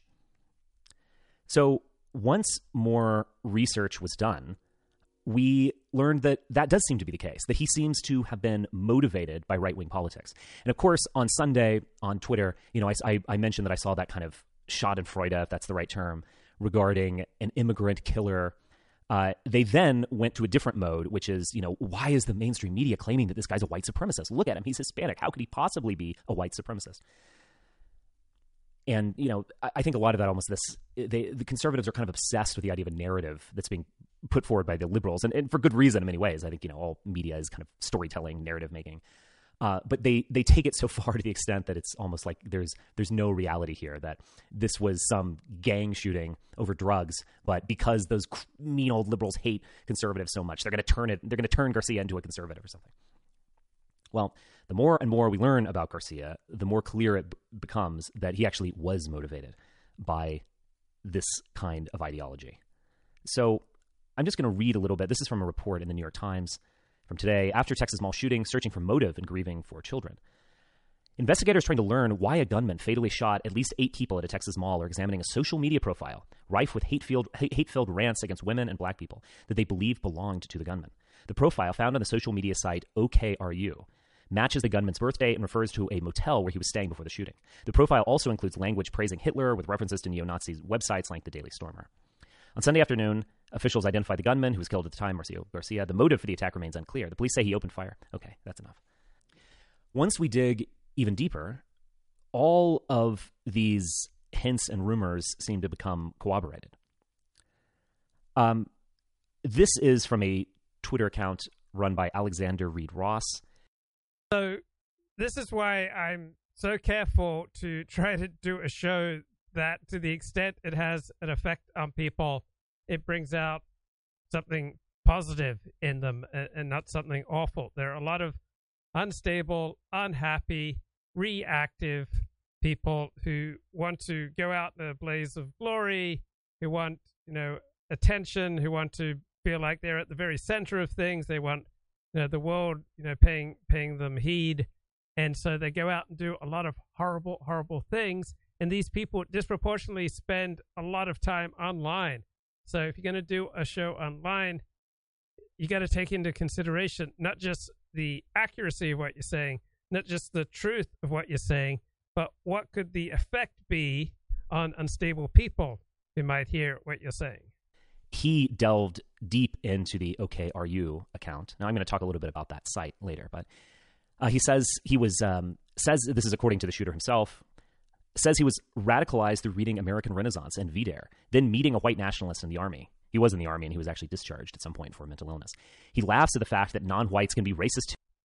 And yeah, Luke makes the point in the chat. Your show is probably the first show I found that didn't make me feel angry after watching. And uh, Laponia said the same thing. It's the only show of its kind that he doesn't feel disgusted or hate himself after watching. So I have moved steadily in this direction, putting more and more thought, more and more effort, you know, making more and more sacrifices to try to do a show that is not going to lead people you know, in a negative direction and all this talk about, oh, we're in a civil war, right? We got to go to battle against the left. We, you know, got to take back our country. We got to, you know, take over the, the government. We need to, know, save America for God and for traditional values and bring back the, the Constitution. And, you know, we have to stand up against the satanic, evil pedophiles who have come to dominate the Democratic Party and all our elites right? This just has a really bad effect on people. So I notice, you know, almost every right wing show that I've tuned into, I feel worse afterwards, right? I feel more anger, right? I feel, you know, less effective. I feel, you know, more fired up. I feel more disgusted. I feel more alienated from people who don't see the world I do. And that's dysfunctional. It's not adaptive. It doesn't serve you. And it is the host aggrandizing himself, making money, uh, getting status, getting viewers by feeding the worst in people. Like even someone like Dennis Prager, who's Mr. Happiness, Mr. God-based morality, Mr. Ethical monotheism, Mr. Judaism, Mr. You know fighting for good values. Yet the net effect of his show on viewers is to leave them less effective, less happy, more angry, more dysfunctional, more alienated from family and friends who happen to have, you know, centrist or left wing views on life. And it's just so easy to get engagement when you appeal primarily to anger and outrage. So, you know, I could I could play you some some video about you know the horrible things that the left is doing. Right? I, you know, I enjoy I enjoy hate porn as much as the next guy. Here's here's some hate porn. My friends, yes, we love you, Queen. We love you, We're in your corner, and we've got you. And I will fuck anybody up who's like trying to fuck with anything with you guys. It's really, in all seriousness, there's so many things that are hurting and really killing our kids, and we all know what I'm talking about right now. And it ain't no drag queen. Because if you've ever seen a drag queen lip sync for her life, Yep. it only makes you happier. It only makes you love more. It makes you a better person. Fuck, if I could do a death drop right now, I would. But I would probably like break my hip. But do it. and I yes! Listen, I want to uh, ask everybody out there, please, please support all the great organizations that are out there helping all of this nonsense going away like it should. All of these incredibly stupid policies. Bye. Bye. Bye. No more room for hate. Only love and love equals drag queen. Drag queen. So I'm not a huge fan of uh, transitioning. I'm not a huge fan of uh, drag queens. But if I was, you know, in a in a community, a group, a 12 step program, you know, filled with uh, drag queens, I would do my best to get along with them to the greatest extent possible. Right? I would not be hostile. So I've been to many 12 step meetings where there's a trans person and other people would avoid that trans person.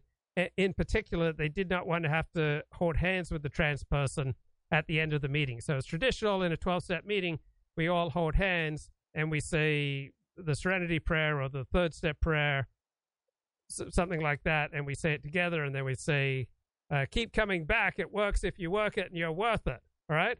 And I would, you know, I would often be the one holding hands with the trans person because no one else wants to hold hands with the trans person. So my philosophy is wherever you go, you're on the, the bus, you're on the subway, you're in a 12 step group, you're at work, you're at synagogue, you're at church, you're walking down the street. You want to have the best possible relations with everyone the flaming queer, the trans queen, the Antifa dude. Right? I, I just don't see the payoff in unnecessarily alienating people. I, have been to many 12 step programs, not just for sex addiction. I've also gone for uh, relationships, for financial matters, for, for debt, for under earning, uh, just the whole panoply, uh, you know, adult children of uh, alcoholics, uh, Al Anon, all sorts of different programs. So I want to have the best possible relations with everyone, including, you know, some uh, male to female trans who's grossly overweight and has got a big beard, but is, you know, completely sure that they're now a woman and they're getting in touch with their feminine side. And if we're, you know, seated next to each other on the bus or I, I walking in the park and he's right next to me, I would have the best possible relations with that that person. Uh, it, it's not really my thing. It's it's something that uh, is disturbing to me, but I still want to have the best possible relations with everyone in all my interactions. It doesn't mean that I, you know, I'm trying to maximize the amount of time that I spend with people who are disturbing, but as long as I don't think the person poses, you know, a physical risk to me, I, I want to try try to get along with them. I don't want to just uh, you know hate and oh you know be, be disgusted. There's got to be got to be a better way of life, and that better way of life is trying to get along with everyone to the best extent possible. Too, adding gotcha, says he walked around with an "It's okay to be white" T-shirt, and I could go on and on. It actually gets uh, worse or more interesting depending on your perspective. Uh, he actually wrote a post claiming that he was inspired by libs of TikTok. That's, of course, this extremely popular Twitter account that basically post videos, as the name implies, from TikTok. They're crazy leftists talking about gender and all that kind of nonsense. Uh, they also found a picture of the sh- apparently the shoot. So yeah, if I can't be civil, right? If I can't interact with someone, and sometimes I can't, then I distance myself. But uh, that's fairly rare that I just feel like I'm gonna lose control and be rude. Now it's um, his head is out of the photo, so we can't be sure, but it is a man that seemingly looks like them. It's an Hispanic male, and he has a Texas tattoo on his shoulder, and then he also has kind of lightning bolt SS like tattoo and a swastika on his left pectoral.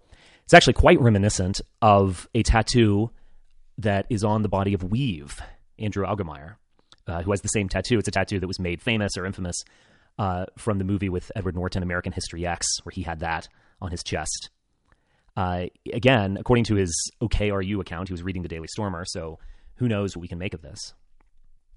Now, there's some interesting questions that we can go into.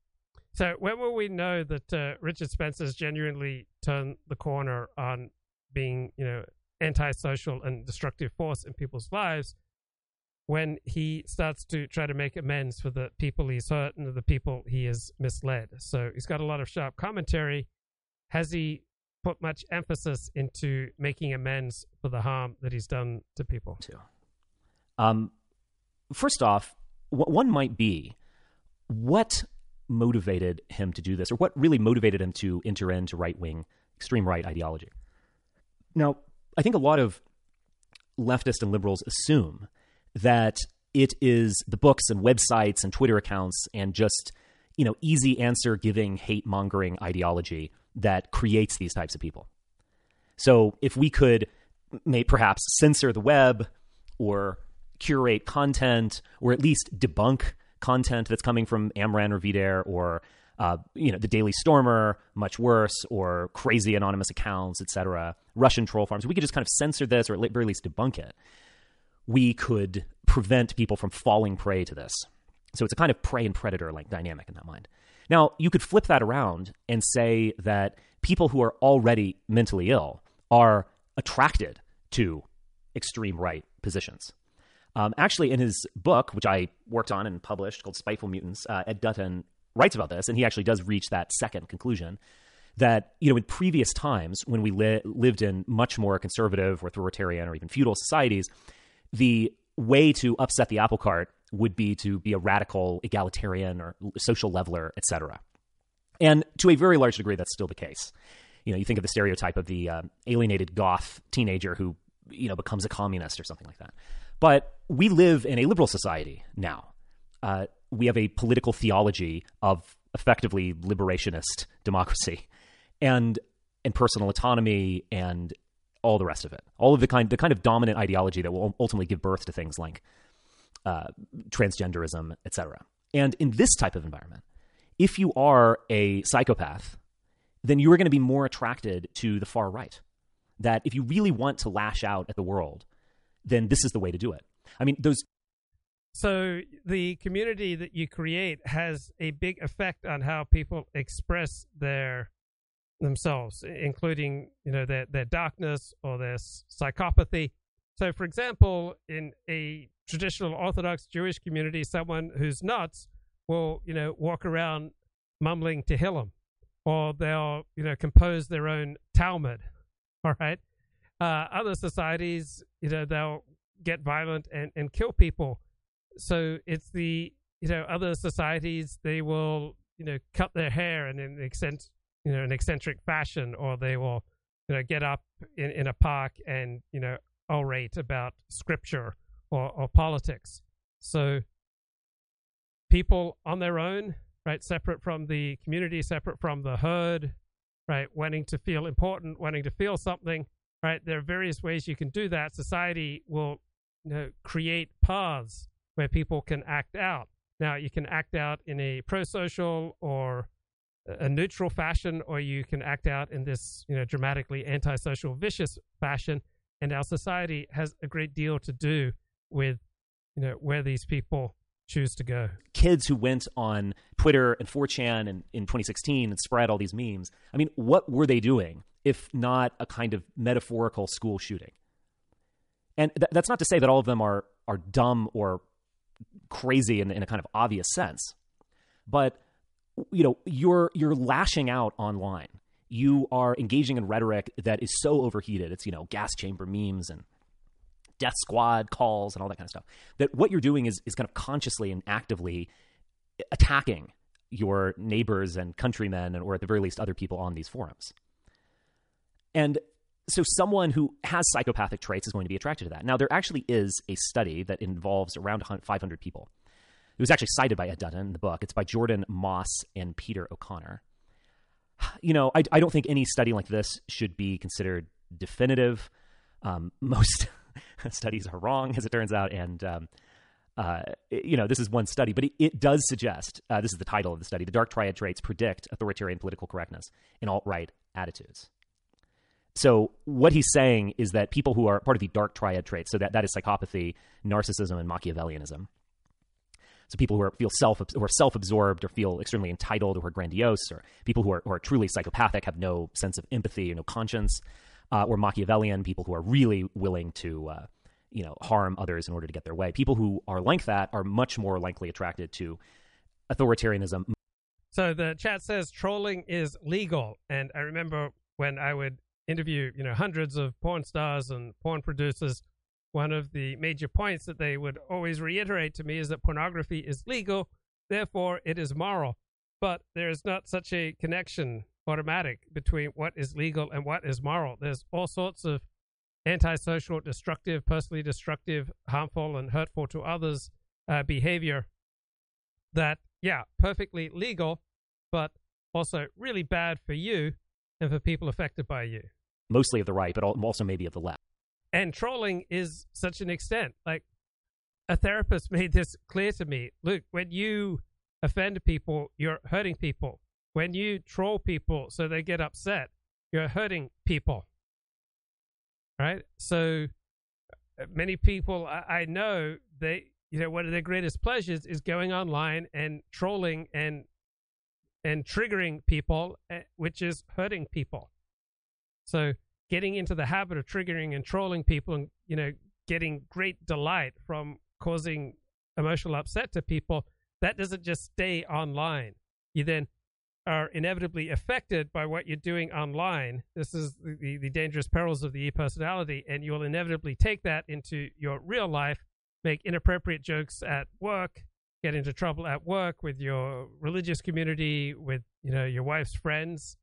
So whatever you do, it has a reflexive effect back on you, and the the you know, taking you know tr- delight in in trolling and you know this is just my downtime just you know blowing things off all right?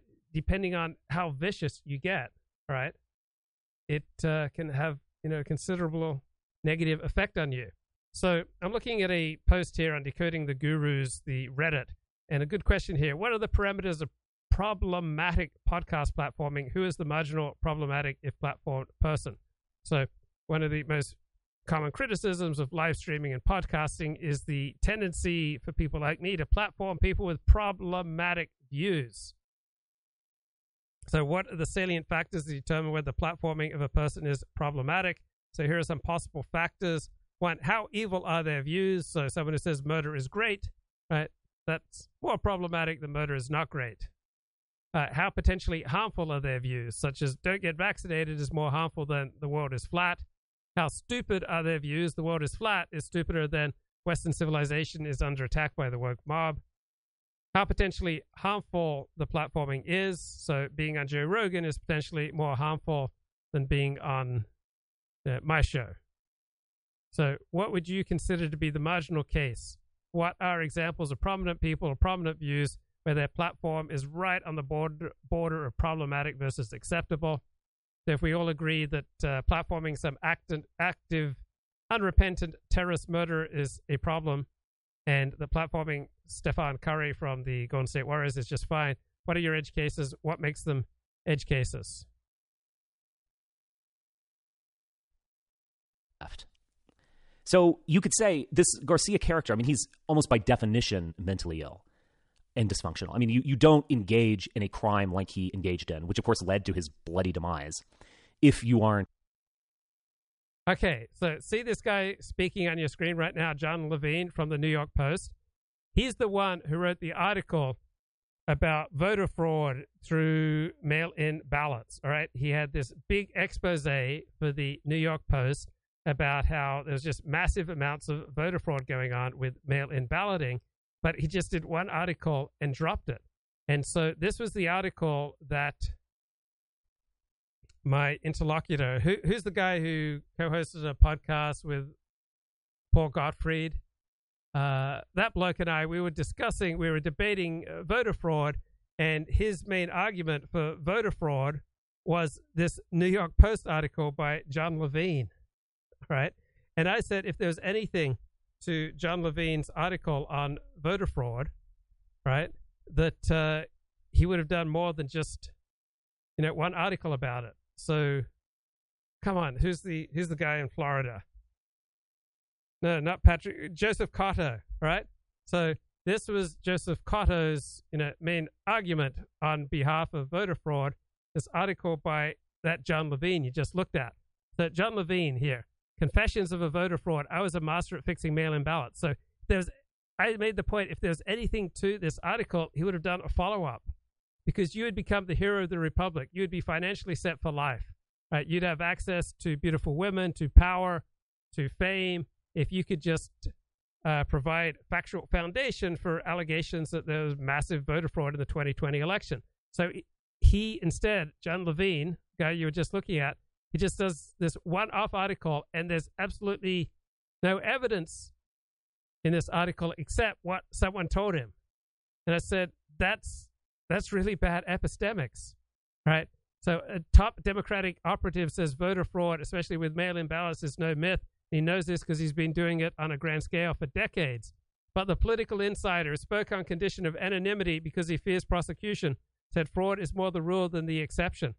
So that's the only evidence, all right, that uh, the New York Post can come up with. We, we have no idea who this person is. The whistleblower, whose identity, rap sheet, long w- history working as a consultant to various campaigns, was confirmed by the Post. Uh, how much do you really trust the New York Post to do any work here? Like, if this is accurate, if what the New York Post and that Jon Levine bloke, you know, published here, he would have the most amazing story in American political history ever, right? He would go down in history, right? He would be in textbooks. He'd be on the front page of newspapers and magazines. He would be all over TV news. He would be a hero of the Republic if all he could do is simply substantiate his article. But he never did any substantiation. He never did any follow ups, right? He, he had a choice. He could be hero of the Republic, or he could keep uh, cranking out, you know, tabloid fodder. And so I don't believe that he decided, oh, I don't want to be hero of the Republic. He ran into a brick wall. He just had absolutely no way of substantiate, you know, these reckless, reckless charges. And yet, you know, if you want to believe it, right? If your desire to believe this is strong enough, you will buy it. Oh my God, New York Post, they've uh, vetted this. They've uh, substantiated this. New York Post, very respectable publication. We can believe this. Here's the evidence of massive fraud with uh, mail in ballots. But there's no evidence behind it. This article came and it went, and everything this guy says in this article simply matches exactly with right wing talking points. So if someone is just simply matching your partisan political talking points, right? If they're solely telling you what you want to hear and they're providing no evidence beyond that, then their their uh, their accuracy is highly dubious. Right? This is really poor epistemics, bro. Truly mentally disturbed. He was kicked out of the army, apparently, for having some sort of mental illness. And thus, he is attracted to something that can allow him to lash out. There's a very interesting tidbit from. Elliot Blatt says, Well, what about Lizzo and her daughter taping pizza boxes, boxes over the windows of voter vote counting centers? Well, you can come up with 5,000 anecdotes. I don't know anything about this particular anecdote. But what I do know is that every red blooded male would like access to having sex with beautiful young women, and you would get such access if you became a hero of the Republic and exposed massive amounts of voter fraud that changed the outcome of the 2020 election. So I don't know much, but I do know men like to have sex with beautiful women, and you would get to have sex with beautiful women if you could substantiate the case that the 2020 election was stolen. And given that no man has been able to do that, I am pretty confident that uh, the voter fraud case remains completely unproven. That was discovered by going through his uh, OKRU account. And he is, this is the one that was inspired by Libs of TikTok.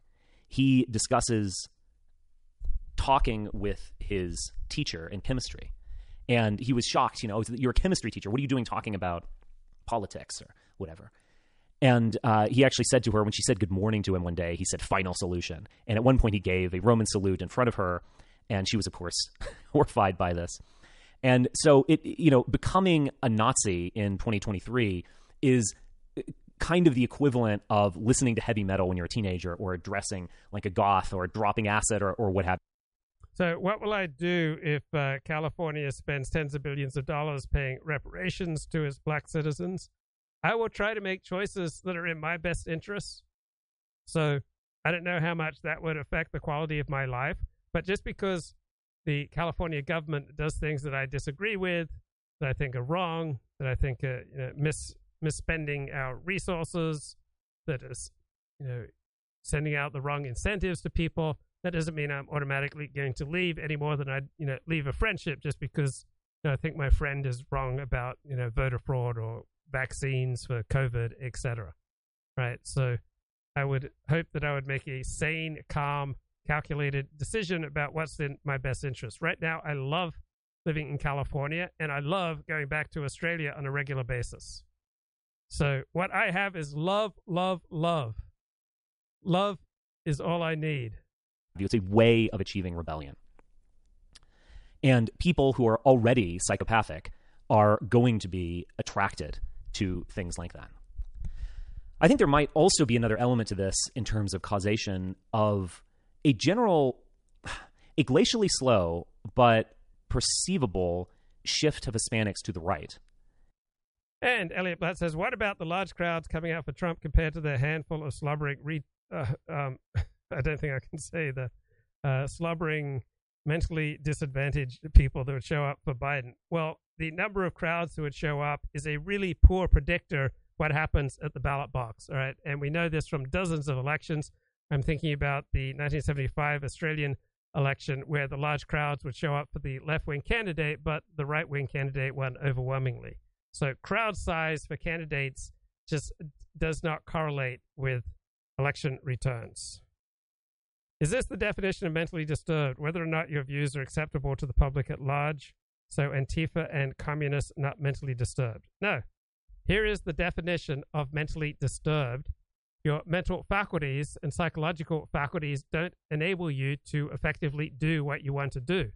So, if my wrist works, my wrist is functional. If my emotions work, then I feel humiliated when I am humiliated. I feel joy when I have reason to feel joy. I feel content when I have reasons to feel content. I feel fired up when I accurately and properly have reasons to feel fired up. So that's mentally disturbed. If you're not aligned, your emotions and your psyche are not aligned with what's functional, with you know what's adaptive. So if I was on here just you know laughing maniacally, right? It I don't think there'd be much downside to it unless people who are important to me were disturbed and then then separated themselves from me.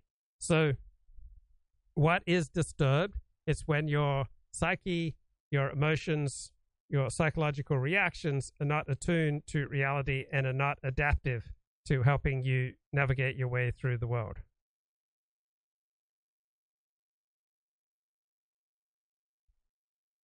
Now, it's the same thing. What does it mean to be physically disturbed? Right. If my wrist doesn't do what it's supposed to do, if my fingers don't wrap around this pen so that I can write, if my fingers don't enable me to type, if I can't, you know, swing from a tree branch and do, a, you know, a couple of uh, pull-ups, then I'm not functioning as well as I was yesterday, and there's some disturbance in my functioning. So, too, if I have an interaction with a friend on the street, and as a result of you know perfectly pleasant interaction, I go into some you know deep depression, and I just curl up in a ball and I sob for hours. There, there's something you know disturbed about my emotional reaction. So, mental health, physical health means you know, are you doing what you need to do? Are you able to do you know what you were designed to do? Like uh, your fingers, or your wrists, or your arms, or your legs, or your your neck and your shoulders. You're able to tilt your head back and tilt your head forward. Now, is there freedom in your movement? Is there freedom in your psyche?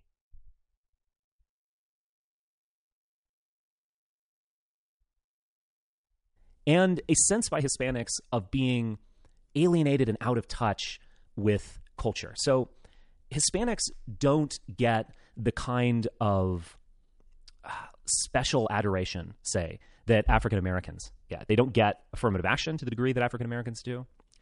Uh, there's they, you can see a little bit of this, but they, they don't get the kind of George Floyd treatment of you know, some terrible event like the death of George Floyd being amplified to a point where this represents the sins of America, which we, we, must purge through a BML, a BLM protest, etc.